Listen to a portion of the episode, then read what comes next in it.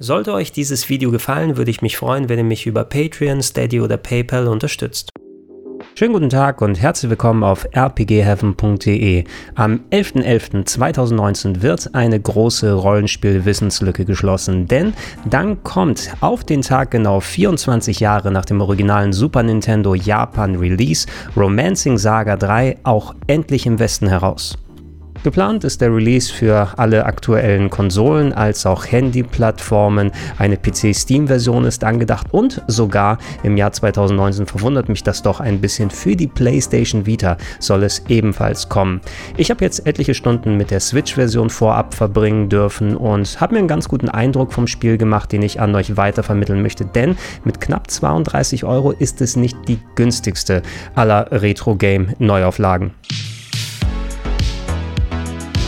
Dafür, dass die Saga-Serie seit knapp 30 Jahren existiert, ist sie meines Erachtens eine der großen Reihen von Square Enix, die im Westen am wenigsten bekannt sind. Das liegt unter anderem daran, dass nicht alle Titel der Serie hierzulande rausgekommen sind, als auch, dass die Spiele der Saga-Serie etwas anders, etwas sperriger sind als groß angelegte Massen-RPGs wie Final Fantasy und Dragon Quest. Sie sprechen eine ganz spezielle Klientel an.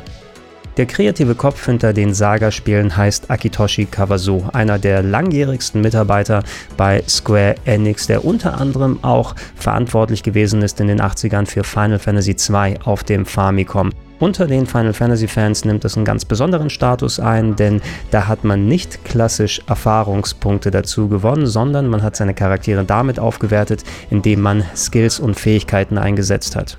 Ich selbst kam mit Kawasu und den Saga-Spielen 1997 erstmals in Kontakt und zwar bei Saga Frontier auf der PlayStation 1. Das war auch mein erster Squaresoft-Titel, den ich nach Final Fantasy VII gezockt habe und eigentlich hätten mich die ziemlich offene Levelstruktur, das verquerte Storytelling, die Verteilung der Geschichte auf viele verschiedene Charaktere, das sperrige Gameplay und das komische Kampfsystem an sich abschrecken müssen, aber der Titel hatte auch irgendwie etwas und hat mich damals trotzdem doch einigermaßen dermaßen in seinen Bann gezogen. Genauso packen konnte mich allerdings kaum eins der späteren Spiele von Kawasu. Saga Frontier 2 beispielsweise, was das erste Game war, was auch in Europa rausgekommen ist. Das sah sehr gut aus, war aber etwas, was spielerisch mich komplett kalt gelassen hat. Unlimited Saga auf der PlayStation 2 war sogar so verworren, dass viele Leute aus meinem Bekanntenkreis es entweder direkt nach einer kurzen Session haben liegen lassen oder sogar in den Laden zurückbrachten. Das einzige, was ich heute noch empfehlen würde, ist tatsächlich Final Fantasy 12 auch wenn da Kawasu nicht der Hauptverantwortliche gewesen ist. Das war nämlich Yasumi Matsuno, der Final Fantasy Tactics Macher, der allerdings nach der Hälfte der Produktion aus Krankheitsgründen aussteigen musste und Kawasu hat mit dem Team das Game dann fertig produziert. Deshalb stecken in Final Fantasy XII wahrscheinlich auch so viele Kawasu-typische Ideen im Auflevel- und Gameplay-System drin und wurden seitdem auch nicht mehr in der Haupt-Final Fantasy-Serie so repliziert. Kommen wir nun zu Romancing Saga 3, welches das letzte klassische Saga-Spiel ist, das noch nicht im Westen rausgekommen war. Davor gab es eine Trilogie an Titeln für den Game Boy, die in Amerika als Final Fantasy Legend erschienen. Romancing Saga 1 war ein Super Nintendo-Titel, wurde aber unter dem Namen Minstrel Song in den USA für die PS2 nochmal neu aufgelegt und Romancing Saga 2 gab es in einem Remaster für aktuelle Konsolen und den PC vor knapp zwei Jahren käuflich zu erstellen verstehen. Was ich beim Anspielen der Switch-Version jetzt erfreut aufgenommen habe, ist, dass man sich von der technischen Seite aus her beim Remaster doch zum Glück recht nah am Super Nintendo Original gehalten hat, was damals ein ziemlich gut aussehender Titel auf der Plattform gewesen ist und jetzt eben einiges an modernen Annehmlichkeiten mitbringt. So wird das Bild jetzt in 16 zu 9 ausgegeben mit korrekter Aspect Ratio und mehr Bildinformationen an den Seiten. Die Hintergründe, die wurden allesamt neu gezeichnet und wirken jetzt sehr detailliert, wenn auch hier und da ein klein wenig krisselig, aber das lässt sich verschmerzen meines Erachtens nach. Die Sprites, die Figuren wurden allesamt, soweit ich sehen konnte, direkt vom Super Nintendo übernommen mit all ihren schönen harten Pixeln und wirken nicht so deplatziert und verwaschen, wie wir es beispielsweise bei den Dragon Quest Remastern gesehen gesehen haben. Dazu gibt es ein paar größere Gegner, die per Sprite-Manipulation etwas belebter gemacht wurden. Da bin ich normalerweise nicht so ein großer Fan von, aber hier ist das dezent genug, dass ich auch damit in Ordnung bin. Der einzige Wermutstropfen für mich ist, dass das Spiel nur in 30 Bildern pro Sekunde statt in 60 abläuft. Zwar recht sauber, ihr habt hier kein Ruckeln und Hakeln. Eventuell ist es auch eine Limitation durch das Super Nintendo Original gewesen, aber gerade bei solchen Titeln bevorzuge ich natürlich immer schön weiche 60 Bilder pro Sekunde. Darüber hinaus habe ich ein paar Hörtests gemacht und mir den originalen SNES-Soundtrack angehört und dann, wie er im Remaster geklungen hat. Und da konnte ich nicht wirklich große Unterschiede ausmachen. Es klingt so ziemlich genau wie auf dem SNES und das ist auch ganz gut so, denn der Komponist Kenji Ito, der hat wirklich gute Arbeit geleistet und dass die hier erhalten worden ist, passend mit der Stimmung des Games, wie die Grafik umgesetzt ist, das ist doch sehr gut. Äh, was ich lustigerweise auch erkannt habe, sind etliche Soundeffekte, die eins zu eins auch so in Chrono Trigger drin gewesen sind. Und das sollte eigentlich keinen verwundern, denn die Spiele sind fast zeitgleich damals bei Squaresoft in Japan entstanden. Reden wir über das eigentliche Game selber, das ich jetzt zum ersten Mal richtig gespielt habe. Zwar war ich mit dem Titel vertraut und hatte in der Vergangenheit auch schon ein bisschen was an Videomaterial und Screenshots gesehen, aber jetzt war mein erster richtiger Kontakt mit dem Game. Und nach einigen Stunden, da muss ich sagen, ja, das ist ein typischer Kawasu-Titel, das ist ein typischer Saga-Titel mit allen Eigenheiten, die die Serie ausmachen, aber ich fand ihn vom Zugang her ein bisschen bekömmlicher als viele der vergleichbaren Games. Und dazu Dazu hat es mich in gewissen Teilen auch an einen Titel erinnert, der viel später erschienen ist und eigentlich nicht so viel mit der Saga-Serie zu tun hat, aber dennoch werden sich die einen oder anderen Parallelen nicht von der Hand weisen lassen, nämlich Octopath Traveler. Die Rahmenhandlung, die das Ganze umschließt, ist nicht so mega spannend, fand ich bisher aber auch nicht so wichtig für den eigentlichen Spielablauf. Es geht um ein Ereignis, was alle 300 Jahre stattfindet und aus dem entweder was Gutes oder was Böses hervorgehen kann. Viel wichtiger sind die acht Hauptcharaktere, aus denen ihr wählen könnt. Vier Frauen und vier Männer, die im Laufe des Spieles konvergieren, deren Stories zusammenführen, sodass man gemeinsam auf ein Abenteuer gehen kann. Aber je nachdem, welchen welchen Charakter man wählt, man eine Geschichte erst aus verschiedenen Perspektiven spielen kann. Allerdings sind die einzelnen Stories hier nicht so weitläufig und voneinander getrennt wie bei Octopath Traveler. Zu Beginn beispielsweise ist eine Gruppe bereits gemeinsam unterwegs, sodass es recht ähnlich wirkt und später im Spiel muss man nicht wieder mit allen zusammenkommen. Neben den acht Hauptfiguren gibt es nämlich 20 plus Nebencharaktere, die rekrutiert werden können und mit denen man in der Party unterwegs sein kann. Also wirkt es nicht ganz so stringent vom Storytelling, wie wir es von Octopath Traveler her kennen. Dafür kommt aber jede Menge Freiheit hinzu, die wir nicht vom späteren Switch-Titel gewöhnt sind.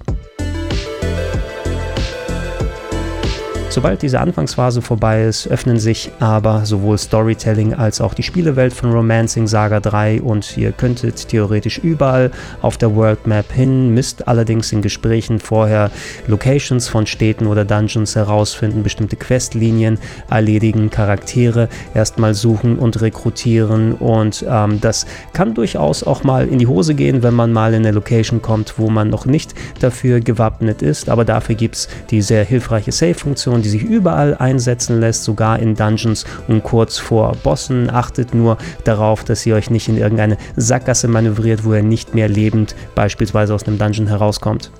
So richtige Sackgassen, in die bin ich allerdings nicht geraten, denn ich konnte mich aus so ziemlich jeder Situation herauswurschteln. Es gibt nämlich gar keine Random Encounter. Die gegnerischen Partys werden als bewegte Sprites in den Dungeons angezeigt und ihr braucht sogar ein klein bisschen an Übung, um die Kämpfe einzugehen, denn so wie die hin und her flitzen, muss man schon den exakten, präzisen Platz treffen, wo sie gerade sind und äh, solltet ihr dennoch mal überfordert sein, bisher bin ich auch noch kein einziges Mal daran gescheitert, aus einem Kampf fliehen zu wollen.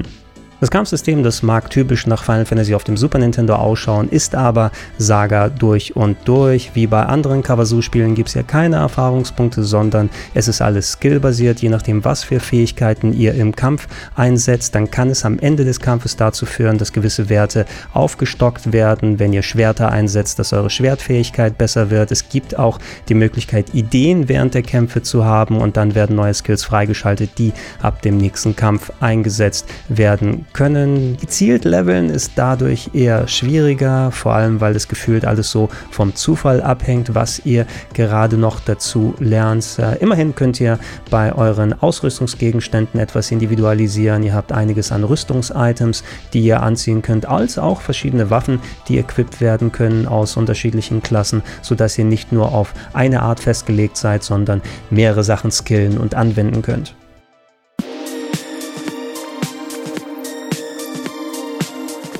Erwähnt werden sollte auch noch das sehr potente Formationssystem. Verschiedene Aufstellungen können im Laufe des Spieles erlernt werden zusätzlich und je nach Position werden beispielsweise Geschwindigkeitsboni verteilt oder bei einer anderen Aufstellung könnt ihr einen besonders abwehrstarken Charakter nach vorne stellen, der den Schaden der Gegner besser absorbieren kann, um schwächere Mitglieder zu schützen. Auch steht euch offen, nicht mit allen möglichen Partymitgliedern in den Kampf zu ziehen und zum Beispiel eure Hauptfigur aus dem aktiven Geschehen rauszunehmen aufzunehmen, die fungiert dann eher wie so eine Art Coach an der Seitenlinie, fast schon wie bei Final Fantasy 13 und es werden euch KI-Optionen ermöglicht, wo die Figuren selber autark reagieren können und ja, es gibt einiges an Optionen, die hier sind. Die haben mir auch durchaus Spaß gemacht. Das ist alles natürlich nicht auf dem Niveau von Octopath Traveler, da ist es noch um einiges aufwendiger, wie das Kampfsystem funktioniert, aber zumindest wurde ich in der Hinsicht bisher ganz gut und ordentlich unterhalten. Das kann man insgesamt auch allgemein auf meine Erfahrung bisher mit Romancing Saga 3 anwenden, denn ich hätte fast schon erwartet, dass bei einem Kawasu-Spiel etwas früher die Luft für mich raus ist, aber hier bisher funktioniert es ganz gut. Es gibt noch eben diese Eigenheiten. Ich hätte doch schon lieber ein klassisches Erfahrungssystem gehabt und auch beim Storytelling ist das meist ein bisschen abrupt und abgehakt, dass manche Situationen sehr schnell in andere übergehen und ich mir hier und da ein bisschen mehr Zeit gewünscht hätte, um mal die ganzen Situationen atmen zu lassen. Dafür hat es aber auch ein paar ganz nette Gameplay-Überraschungen mit einem Charakter beispielsweise, den ich probiert habe. Da gab es auf einmal richtige Taktikkämpfe mit kleinen wuselnden Figuren und wo ihr Schlachten paar Kommandos geführt habt. Eine komplett neue Gameplay-Facette, die bei den anderen Figuren nicht so stattfindet. Und soweit ich sehen konnte, kommen später sogar teilweise Management-Spielchen hinzu, wo ihr die Zügel, das Schicksal eures Landes in der Hand halten dürft und da Gelder an verschiedene Organisationen Positionen verteilt. Und das sind auch so Sachen, in manch anderem Spiel könnte das deplatziert wirken, aber dadurch, dass Kawasu-Spiele nicht nach einer traditionellen Struktur arbeiten, ist es hier fast schon willkommen, dass das Game auf einmal so eine komplett andere Richtung einschlägt. Bei all den Vergleichen zu Octopus Traveler muss ich allerdings konkret auch nochmal sagen, ein verschollener 16-Bit-Vorläufer dieses Spieles, das ist Romancing Saga 3 nicht wirklich. Dazu ist das Gameplay zu unterschiedlich wem bei Octopus Traveler aber eher die Weltengestaltung, die Atmosphäre, die Freiheit, die unterschiedlichen kleinen Geschichten mit den vielen Charakteren gefallen haben. Sowas wird man auch in Romancing Saga 3 wiederfinden und wenn man nicht unbedingt das exakt gleiche Gameplay erwartet, dann ist es vielleicht doch ein Game, dem man man eine Chance geben kann, wenn einen der doch recht hohe Preis von 32 Euro nicht abschreckt. Wenn ihr bereits selber Erfahrungen mit den Romancing Saga Spielen sammeln durftet oder noch konkrete Nachfragen habt, wie immer, schreibt sie unten in die Comments mit rein. Mehr Videos wie das hier wird es weiterhin auf rpgheaven.de geben. Podcast-Version hört ihr selbstverständlich auf plauschangriff.de oder in den Gedankensprung-Feeds. Und wenn ihr es noch nicht macht, ich würde mich freuen über den kleinen monatlichen Betrag, beispielsweise auf patreon.com slash rpgheaven, steadyhaku.com slash rpgheaven oder direkt unter paypal.me slash Vielen Dank und ich wünsche euch einen schönen Resttag.